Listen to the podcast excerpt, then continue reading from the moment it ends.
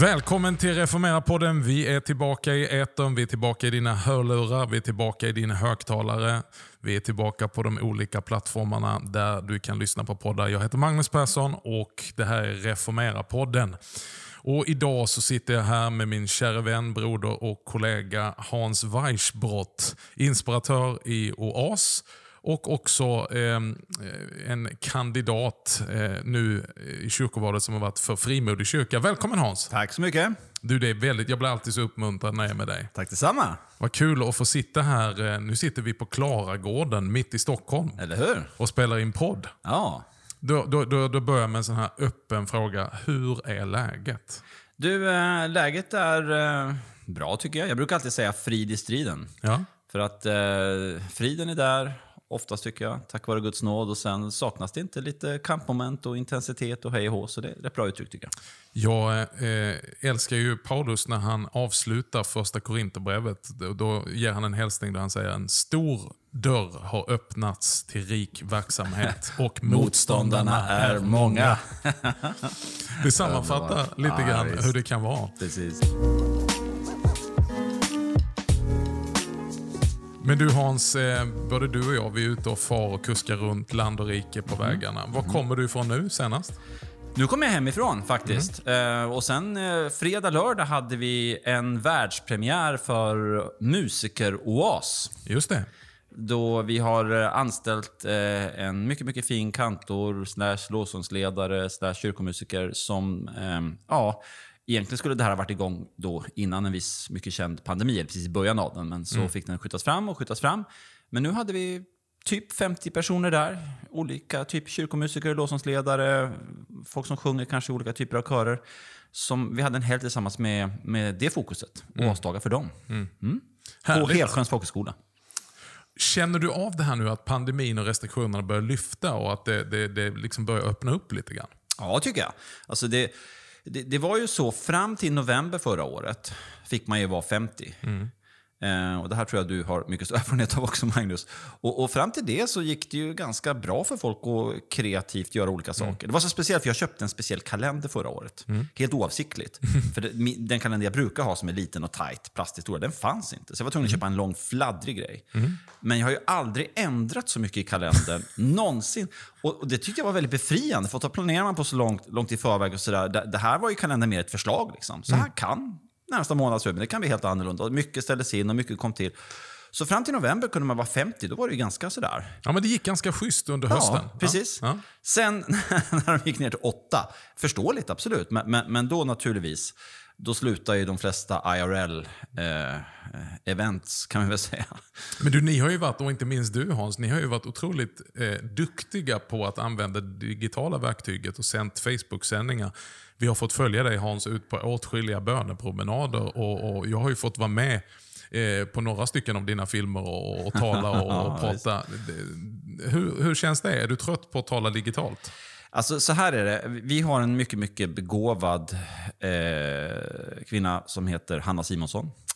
Och eh, Hon är mycket skärpt på detta med sociala medier. Eh, och Hon hade på något sätt en samling med oss gamla dinosaurier då. Läs mig och Berit. Eh, och även Lisa. Och liksom klargjorde för oss att nu behöver vi sätta igång direkt med saker på Facebook och sända. Och då var vi lydiga och tog hennes instruktioner mer eller mindre bra. Och så satte vi igång. Och eh, det finns ju inte en sändning jag har gjort där inte jag har gjort en teknisk blunder någonstans. Så Typ, berätta nu, vi får höra några sådana här eh, bloopers då, eller blunders. Absolut. Va, va? En gång så, så skulle jag sända då någon slags bönevandring. Ehm, det var väl på nationaldagen. Så då hade vi flagghissning eh, och jag hade då snokat upp en kär vän till oss, grannfamilj. Så där dottern i familjen var vänlig och hissade flaggan. Jag hade en liten intervju med henne för hon är väldigt härlig sådär. En verklig Jesu lärjunge som, som eh, att ha en liten intervju med. Och sen gick jag hem längs med en liten skog och skulle gå hem och så skulle jag ha en sändning med Patrik Sandberg och Sverigebönen där jag liksom skulle filma dataskärmen och ha lite samtal med honom. Men på vägen hem så någonting gick snett med, med, med stativet jag hade. Jag prövade ett stativ för första gången. Och det visade sig att det var alldeles för avancerat för mig.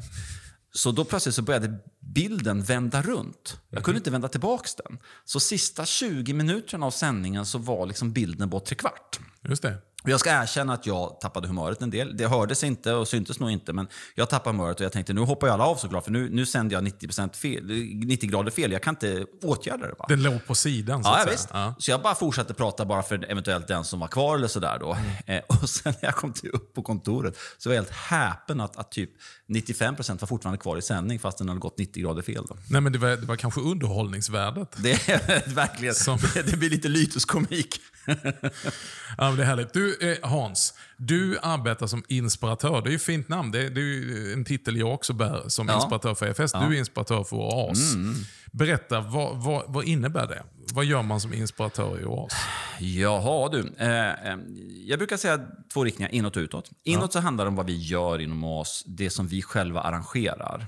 Eh, och där, Bertil Gärtner, han hade ju en stark koppling till OAS. Och han brukade säga att vi kanske har lite grann templets funktion. Eh, så som det var att det var en samlingsplats för folk. En av många samlingsplatser, bara en av många. Men en av många goda krafter då, som vill verka för förnyelse inom Svenska kyrkan med ekumenisk öppenhet.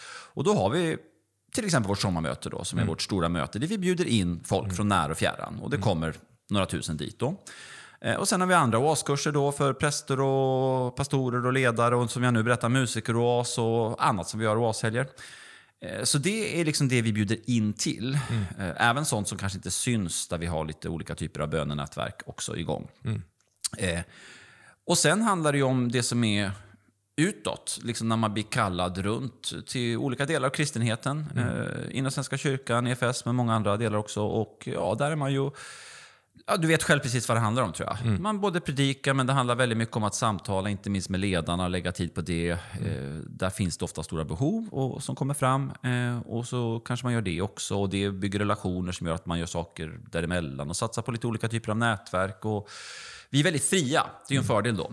Så att eh, lite som Gud leder olika saker. Eh, en sak som jag har jobbat ganska mycket med nu till exempel, det är Sebastian Staxet och allt det som han står i då. Just det, de stora kampanjerna. Ja, och det var ingenting jag överhuvudtaget hade tänkt att jag skulle göra. Utan det var, jag mer liksom drogs in. Men nu är ju det något som ja, finns ändå där som en, en, en av mina röda trådar. Då. Och jag hörde någonstans att ni har hyrt Tele2 Arena för framtiden, va? Ja, eh, det ska ju bli... Vi får ju se här nu Ja. n- hur det blir nästa år. Men då ska det ju vara eh, dels eh, arenakonferenser under vårterminen i Eskilstuna och Lidköping väl. Glömmer säkert bort något. Och sen ska det ju vara stora tältkampanjer då. Eh, bland annat i Göteborg och sen i Stockholm blir det precis där, Tele2 Arena. Wow, det är stort alltså. Ja.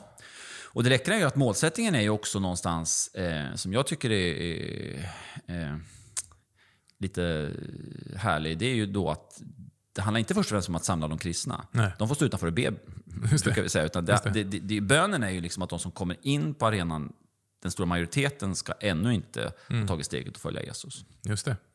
Ja, sidan om så finns det en stor golfboll, den heter Globen. Den, för 21 år sedan så, så drev jag eh, ett projekt att fylla Globen. Just det. Och då var det ju att eh, Målet var ju att kristna ungdomar skulle komma dit, men inte ensamma. Utan ta med sin bästa vän eller sin vän som inte ännu var troende. Precis. Eh, och eh, det var ett stort, men Tele2, då snackar vi ännu större alltså. Men det, det, Globen blev väl ganska värdefull, eller hur? 10 700. Ja, men du, 28 timmar nonstop. inte dåligt. Ja, det, det, det känns som att det har tagit 21 år att vila upp sig. jag tänkte säga det, jag tror att det var det. Nej, och jag, menar, jag tror att det du säger egentligen, det har vi sett med tälten. Det har ju varit riktigt härligt att se hur, hur många som har kommit till tälten. Helt makalöst egentligen. Eh, men, men det bygger ju väldigt mycket på precis det du säger. Alltså att någon kristen broder syster tar med sig någon vän. Så det tror jag vi kommer också få understryka. Nej, men jag tänker jag vill göra ett shoutout också till alla de som lyssnar här. För att ibland så kan man ju liksom hamna i olika lägen, för eller emot kampanjer. Men det är inte kampanjen i sig, det är ett verktyg. Men här behöver vi säga att det är teamwork. Ja, Ehm, verkligen. All statistik visar att den som faktiskt kommer till tro och blir, förblir i tron, det är ju ofta de som har kommit till kampanjen tillsammans med goda vänner som är med i kyrkan. Eller hur? Då finns det ett naturligt nätverk. Man säger ju det om alfakurser också. Att största chansen att du kommer till en alfakurs, det är om inbjudan inte bara kommer vid en annons, utan det är faktiskt en god kristen Ja, broder eller syster ja. som tar med dig. En arbetskamrat, en skolkamrat och så vidare. Ja, och, och det, det är precis det du säger. Och där har vi under tältkampanjens gång så att säga, mer och mer betonat just detta med församlingsanknytningen. Eh, Jag menar Orust, där var ju, eller alla ställen vi hade tält, vi hade ju bara ha en sommar innan det blev då restriktioner. Men, men där var ju Kristi kropp tycker jag samlat väldigt, väldigt många från, från alla olika kyrkor och samfund som vill vara med helt enkelt.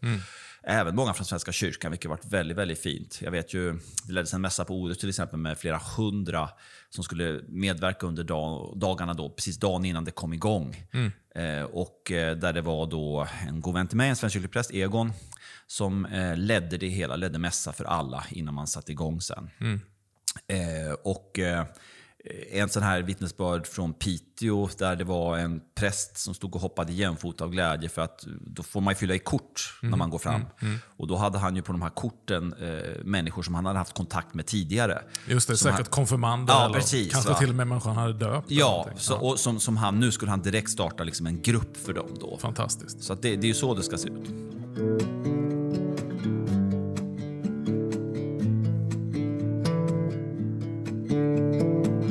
Du Hans, vi har ju precis kyrkovalet bakom oss. Jajamän. Där du är engagerad för frimodig kyrka. Men också OAS som är en förnyelserörelse inom Svenska kyrkan. Eh, låt oss tala lite grann om Svenska kyrkan. Mm. Vad finns det för några utmaningar? Vad finns det för några möjligheter? Vad finns det för något hopp? Vad är din spaning i landet? Jo, men alltså, Svenska kyrkan har ju en unik historia i vårt land och en unik plattform, känner vi båda till. Eh, Så där finns ju naturligtvis en enorm möjlighet. Plus då att eh, det finns så många eh, Karl-Erik Sahlberg lyfter fram det i Klara kyrka idag också på ett fint sätt. Det finns ju så många eldsjälar där ute som gör fantastiska insatser. Eh, Det är ju den heliga Ande genom dem, men som gör det. Och, och, och det tycker jag är starkt hoppingivande. Eh, Så att eh, vi sitter ju precis vid Klara kyrka, som ju är ett sånt där hoppets tecken för många. Precis. Eh, Så att där tycker jag att eh, vi ser ju det runt om i landet. Det gör ju du, det gör jag. Man möter eh, människor, sammanhang, församlingar, eh, präster, diakoner, många andra som verkligen kämpar trons goda kamp och får se god frukt också. Och sen är ju det klassiska som ni säkert har berört i flera poddar, jag har ju hört hur ni har berört det här, just det här med, med hur, hur Svenska kyrkan då på ett märkligt sätt fortfarande sitter fast i ett partipolitiskt system där politiska partier fortfarande, fast kyrkan är frigjord från staten, eh, är med och i högsta grad styr kyrkan. Eh, och då med en eh, partipolitisk ideologi som, som liksom för dem är ett snäpp över Bibeln. Och då blir det ett stort problem. Det är partiboken istället för bekännelseskrifterna som gäller. Ja, men som står över. Liksom. Om det skulle bli någon konflikt så, så är det det man följer. Och, och Det är ju det som är så märkligt då det här år 2000. Att, eh, kyrkan gick ur staten, men staten gick inte ur kyrkan. kanske man kunna säga. Det, det är en bra sammanfattning. Mm. Kyrkan gick ur staten, men staten gick inte ur kyrkan. Nej, men lite så är det som det operativt faktiskt fungerar då. Eh, Och sen har vi, jag menar, jag eh, försökte titta på siffror så här. Eh, förresten, vet du vad valdeltagandet var i kyrkovalet 2017? Jag kollade upp det nämligen nu igen. Var det 19 procent? 19 procent, vilket ju innebär att det var nästan en miljon som röstade. Nästan sex miljoner som är med i Svenska kyrkan. Vilket ju, man kan förstå att det är en fortfarande attraktiv plattform för politiska partier någonstans för att det är en sån mängd eh, människor som är med. Just det. Eh, och eh, om man tittar på spaning i Svenska kyrkan, det här säger ju inte allt så klart. Eh, men eh, antalet besökare i en huvudgudstjänst i Svenska kyrkan var ju 1991 8,4 miljoner. Och 2019 3,4 miljoner. Oj. Och tittar man på, lägger man in förrättningar i detta, eh, som ju är en... Alltså dop, Precis. begravningar, Precis. ja, vigslar. Eh, precis. Då, då kommer vi till eh, att 1991 så hade vi 22,3 miljoner i huvudgudstjänster plus förrättningar. Och eh, 2019, alltså 9 plus 19, då, det blir väl 28 år, va? då har vi kommit ner till 13,3 miljoner. Eh, Så att det som här lyfts fram är ju någonstans någon slags siffra på att eh, ja, typ halverats. Och det är klart att det måste ju vara en allvarlig signal. Just det. Och Det är ju en allvar, allvarlig signal egentligen också som, som talar om systemet. Det är någonting som är fel med systemet när, bara, när det är högt valdeltagande och 19% röstar. Ja. Det är ju någonting som talar om att det här systemet funkar inte. Nej. Det finns ju inget Nej, statsskick precis. någonstans som skulle finna sig i att ett högt valdeltagande var 19 procent. Alltså Ja. Det hade ju utlöst eh, landskatastrof om vi skulle ha 19 procent som röstade i riksdagsvalet. Nej, men hade man det, då skulle man börja prata om att det är något fel på demokratin. Det är någonting som allvarligt inte fungerar som måste göras om. För, Eller hur? För, absolut. Ja. Men du, vad är lösningen då? Vad, vad, vad, vad verkar du för utifrån din plattform? För du är ju inte bara präst och predikant, utan du har också engagerat dig i kyrkopolitiken utifrån Frimodig kyrka. Ja, alltså, jag, jag tänkte på det när jag tittade igenom Frimodig kyrkas eh, liksom, hemsida och sådär inför den här podden. Då. Ehm, och, och jag menar, det Frimodig kyrka står för skulle jag säga, det är ju verkligen ingenting extremt eller märkligt eller exotiskt från ett kristet perspektiv. Det, det är ju klassisk kristen tro på evangelisk Luthers grund, skulle man kunna säga. Eh, och eh, Det har ju att göra med det vi kallar för den grundläggande uppgiften eller grundläggande uppgifterna. Eh, vadå? Jo, att eh, vara efterföljare till Jesus Kristus, eh, vara en del av Kristi kropp. Och då kan vi tala om, om, om det som lyfts fram i, i vårt program. Eh, Hjärtat, gudstjänsten. Att det måste vara centrum och navet för varje kristen församling. Och, och det, det är liksom där vi borde hämta de som styr kyrkan. Från de som är engagerade i gudstjänsten, inte minst den söndagliga mässan, att åtminstone en gång i veckan Kristi kropp kommer samman för att tillbe den, den treenige. Ehm, med, med både ordet och sakramentet i fokus. Så där har du hjärtat. Och sen så, så har du då händerna, en levande diakoni. Men jag tänker på här Klara när man ser när man packar matkassar på olika sätt och du ser alla dessa trasiga människor som dras in. Klara kyrka är en kyrka där, där du kan se en riksdagsledamot stå och, brev, stå och be bredvid någon som, som tillhör kanske samhällets utslagna och de är del av samma familj. Just det. Det tycker jag är en vacker... Det det är ett tecken för världen också tror jag. Ja. När, när man kommer från världen och ser detta så blir det ett tecken någonstans. Eh, diakonin som ett, inte bara ett tecken men även det. Och sen har du munnen, jag menar undervisningen. Som är så viktig, att ordet kommer i svang. Eh, ja, jag blev berörd på tal om så små saker som gör en på gott humör. En, en mycket fin eh, prästbroder eh, nere i Fässbergs församling, där jag bor, i Mölndal, exotiska Mölndal. Han eh, var omskriven i Mölndalsposten. Vet du varför? Jo, för på tal om undervisning då, munnen, så eh, ja, ska de nu, de höll på att bjuda in folk till alfagrupper. Och då så har han lärt sig att baka eh, sån här, vad heter det, stenugnspizza. Just det. Ja, så han bestämde sig för, och tipsade väl tidningen då, att han ska ställa sig på torget och gratis dela ut eh, pizza. Stenugnsbakad pizza. Ja, och samtidigt då för den som vill, framförallt bara göra det liksom. Och för trevliga samtal eller djupa samtal vad det än blir. Eh, och sen också då ha med info om alfagrupperna.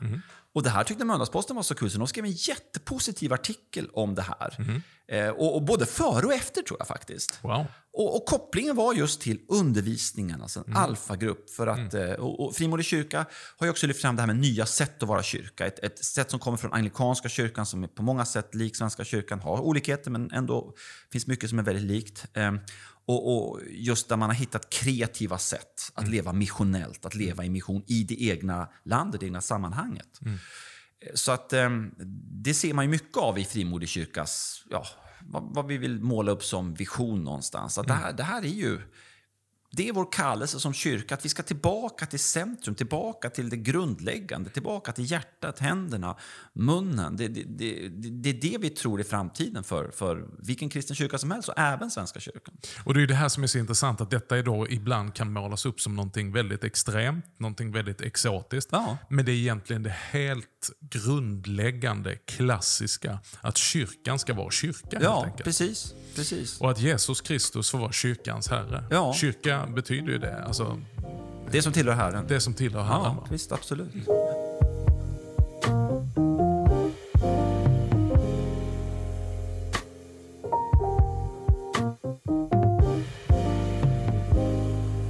Nej, men vi, vi verkar ju på olika sätt. Vi, vi, vi, vi jobbar ju ibland ihop, du och jag Hans, från våra olika plattformar. Och eh, jobbar för samma syfte, att se inte minst prästväckelse Eller hur? Eh, i vårt land. Att det får börja med prästerna. Eh, vad skulle du vilja säga till och utmana präster idag? Vi har ju jättemånga präster som lyssnar på den här podden. Vad skulle du vilja säga för att uppmuntra dem, för att vägleda dem, för att pusha dem? Ja, alltså, jag, jag tror någonstans att... Eh, eh, nummer ett, tänker jag, eh, tillbaka till prästvigningen. Vad var det egentligen jag lovade? Det är lite samma som äktenskapsförnyelse. Alltså, det- jag tycker det är väldigt vackert. här. Nu har inte vi gjort det, jag och min fru.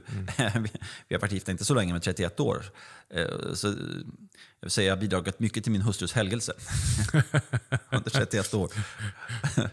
men i vilket fall. Nej, men alltså, då kan man, det är vackert tycker jag när, när det finns äktenskapsförnyelse. Du kanske sätter på dig till och med nästan samma typ av kläder du hade när du gifte dig. Just Går in i en kyrka, du lovar igen. Och det tror jag, det behöver vi präster göra ganska ofta tror jag. Att Mm. kika tillbaka in i prästvigningen. Vad var det vi egentligen lovade? Mm. Och det var ju, vi lovade framförallt trohet till kyrkans herre. Mm. Till kyrkans herre. Att förkunna ordet, förvalta sakramentet. Mm. Eh, Så, så det är nummer ett. Sen, någonting jag ofta lyfter fram med, med präster, eh, det är tillbaka till Johannes. Det är befriande tycker jag att Aposteln Johannes. Aposteln Johannes, ja. Jag tycker hellre säga aposteln, det är underbart. Aposteln Johannes, tillbaka till eh, Johannes evangeliet där det är befriande hur, hur brutalt ärlig levnadsteckning, ärliga levnadsteckningarna är av inte minst apostlarna. De som kom att bli liksom, de första ledarna i kyrkan. Den är ju apostolisk, vår kyrka, med rätta. Eh, och Johannes han målas ju ut faktiskt i början som, som en ganska kantig person, om vi ska uttrycka oss diplomatiskt. Jesus hade ju underbar eh, humor och stor kärlek och kallade honom för, tillsammans med sin bror Boanerges, Oskars son. Det small ju om honom. Han hade ett kreativt förslag en gång, till exempel när Jesus var på väg upp till korset. Det som börjar redan i Lukas 9 då han föreslår för Jesus att de ska bränna upp en by som inte vill ta emot honom. Ehm, Och Jesus säger till honom mycket tydligt att ehm, ja, det där var inte riktigt rätt. Och eh, det här när han och hans bror också skickar fram mamma för att eh, komma med en ödmjuk liten vädjan. Ingenting stod bara det här att de skulle få de två bästa platserna i himlen. Och märkligt nog, Magnus, så står det ju där att de andra apostlarna blev inte glada utan de blev irriterade. Va? Vad var det för något dåligt, dåligt helgade lärjungar? Precis. Och det här, båda de här två sakerna sker ju under Jesus sista monumentala resa upp till Jerusalem då han har svår ångest och han är som mänsklighetens unika isbrytare, vilket målas fram väldigt, väldigt tydligt. Från Lukas 9.51 och framåt och stor plats i evangelierna också. Eh, och sen, tänk att Johannes kanske skrev sitt evangelium typ 60 år efter det hände. Den helige Ande plockar ju fram naturligtvis precis de, de saker han vill ha fram, för jag tror Bibeln ber precis som Gud ville, varje ord. Och så är det som att i Johannes 13 så går allting i slow motion. Och Johannes målar fram detalj för detalj hur Jesus ställer sig upp, binder en handduk om livet och till deras enorma chock börjar göra det som inte ens en judisk slav fick göra. Börjar tvätta deras fötter. Jag menar, du har nog rätt snygga dojor Magnus, jag kan inte riktigt vika in mig så jag ser dem. Du brukar ha rätt schyssta skor. Ah, ja, ja, du slår mig med hästlängder. Men jag har kanske bekvämare skor än dig, jag har ju sån joggingskor. Men båda våra är ju, är ju liksom milsvitt bättre än vad de hade på den tiden. Du kan ju tänka dig. Va? Alltså, såriga, variga fötter i sladdriga sanda- sandaler. Så här smutsiga som du vet, det bara kan bli. Liksom, Du vet när man duschar och duschar duschar men man blir inte ren. Eh, och så går Jesus runt och tvättar varsamt, ömt, kärleksfullt deras fötter. Han gör det inte snabbt, han gör det inte bara liksom som, ett, som ett tecken, utan han, han gör det för att göra det. Och Petrus är helt chockad och vill inte bli tvättad, men, men, men förstår efterhand att okej, det här ingår. Eh, och det är efter det Johannes börjar kalla sig själv för lärjungen som, Jesus, Jesus älskade. älskade. Och det är efter det han lutar sig mot Jesu hjärta. Och det är han som står med Maria vid korset. Precis. När alla andra har dragit. Eller hur? Och då tänker jag att är inte det här en signal till oss präster? Eh, vi behöver bli betjänade. Vi behöver låta Jesus tvätta våra fötter. Eh, alltså att vara generösa mot oss själva.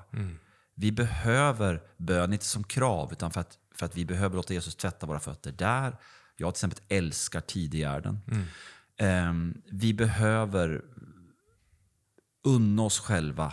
Apostlarna, tänk där när, när de plötsligt mitt i apostlagärningarnas väckelse lyfter fram att vänta, apostlarna, vi måste ha mycket tid med Bibeln.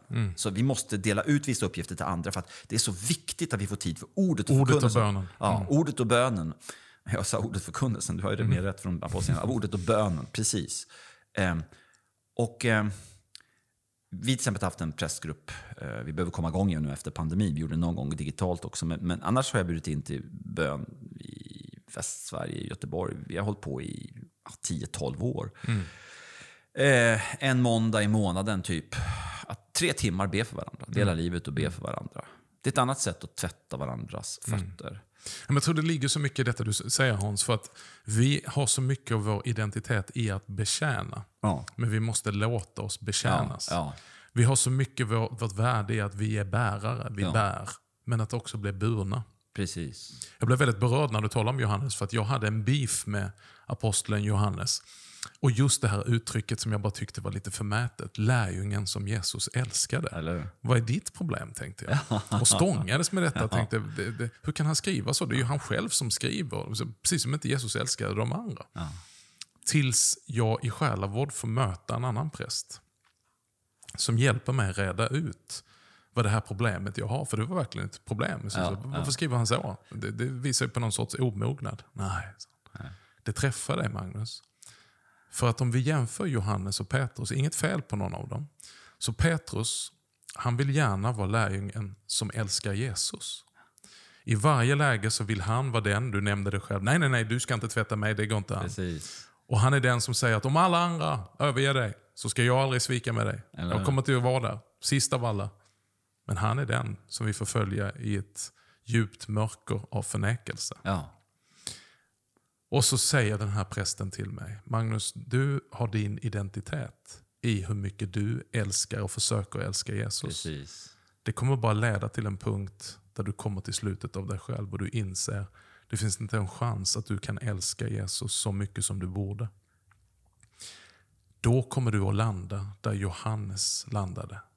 Att min identitet och mitt värde ligger inte i hur mycket jag älskar Jesus. Utan att jag är älskad av Jesus. Amen. Och från den stunden, när du har kommit dit, så kan du också ha samma identitet som Johannes. Ja. Jag är Magnus, lärjungen som Jesus Jesus älskar. älskar. ja, det är vackert. Eller det är sant. Det, det, det, det är äkta. Det, det kan man bygga livet på. För då bygger det på Jesus, inte på mig. Ja, då står det på en säker grund. Ja. Och då, jag kan inte alltid skryta, tyvärr, om hur mycket jag älskar Jesus. Men jag kan alltid skryta, sjunga och bekänna hur mycket Jesus älskar mig. Eller hur? Det står alltid fast. Han är alltid trofast. Det är inte någon aktiekurs som går upp och går ner, utan den är konstant. Nej, det, det, och, och jag tycker det här, om, om man följer sen, eh, vi ska inte ta för mycket tid för det här säkert, men om man följer bara, du nämnde ju precis det här, Johannes vid korset. Och sen är det ju fascinerande att se, innan Johannes 13, fotatvagningen, så har vi just det här med Johannes och Jakob som vill ha de bästa platserna i himlen. Sidesteppa de andra apostlarna på något sätt, inklusive Petrus. Eh, Efter fotatvagningen, om du tittar i Johannes 21, så när Jesus visar sig på morgonen och de inte kände igen honom, tror jag mest för att de inte tittar, då säger Johannes till Petrus och pekar, det är Herren. Herren. Och han, han, han trängs sig inte före, utan han vet att nu är det Petrus som behöver få det här det. mötet, så, så han visar fram honom. Eh, där tror jag vi präster har en kamp. Väldigt ofta så, så jag känner, vi behöver inte gå längre än, än tyvärr till mig själv, så, så vi vill lyfta fram oss själva. Men, men när fotatvagningsperspektivet får vara dominerande i vårt liv, då, då kan vi lyfta fram andra istället. Och sen just det här med kärlek, alltså hur när Jesus säger älskar du mig tre gånger om till, till Petrus och Johannes skriver om det här, så, så, så är ju det agape han använder första två gångerna. Och Petrus svarar med fileo. Eh, nu talar de ju arameiska, hebreiska förmodligen, Mm. men, men, på något sätt så gör Johannes om det här till grekiska och får fram Mm. en poäng. Agape som, som liksom den starkare kärleken, Guds eviga kärlek och fileo mer som en mänsklig kärlek som, Mm. Som är helt beroende av en respons.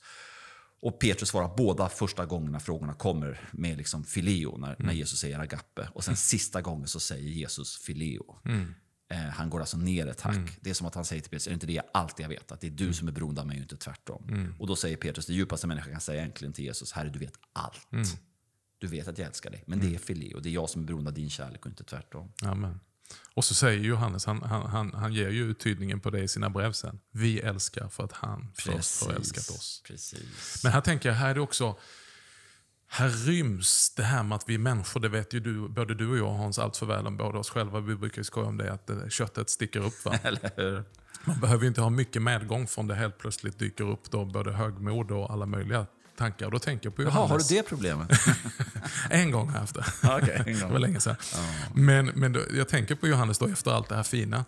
Då blir han ju lite nervös när Jesus har det här samtalet med Petrus och börjar tänka liksom lite grann på honom. Det är så typiskt oss. va? Mm. Att så fort Jesus gör någonting med någon annan, då börjar jag tänka, vad, vad ska nu hända med honom? Eller hur? Eller hur? Och då älskar ju Jesus svar till Johannes. Bryr du dig inte om Eller honom? hur? Eller hur? Följ du mig. Följ du mig? Följ du mig. Och jag tänker att det är ett bra tilltal att avsluta som vi får påminna oss om själva. Du och jag Hans, men också alla våra ämbetsbröder och ämbetssystrar som, som lyssnar här. att eh, Ha inte för mycket fokus på vad Herren gör med andra, om han välsignar dem. Och känn avundsjuka och känn att vad hände med mig? Utan eh, fäst dina ögon på Jesus. Amen. Ha din trygghet i att du är älskad av honom. Han har en plan och en väg för ditt liv. Följ du honom. Amen. Där landar vi Hans. Där landar vi. Tack så mycket Hans för Tack att du var själv. med i Reformera-podden. Tack själv Magnus. Eh, vi ber för dig. Vi uppmanar alla som lyssnar att be för Hans och för hans viktiga tjänst i Kristi kropp. Eh, du är alltid en stor källa till uppmuntran Hans. Eh, Tack detsamma. Och eh, hoppas du får komma, tillfälle att komma tillbaka till Reformera-podden. Det gör jag med glädje. Och vi säger tack till dig, du som ytterligare ett program har hängt med oss här i Reformera-podden. Vi är tillbaka om en vecka och tills dess, följ oss gärna på eh, sociala medier. Du hittar oss på re kolon eller re understreck formera och så finns det artiklar på reformera.net, vår hemsida.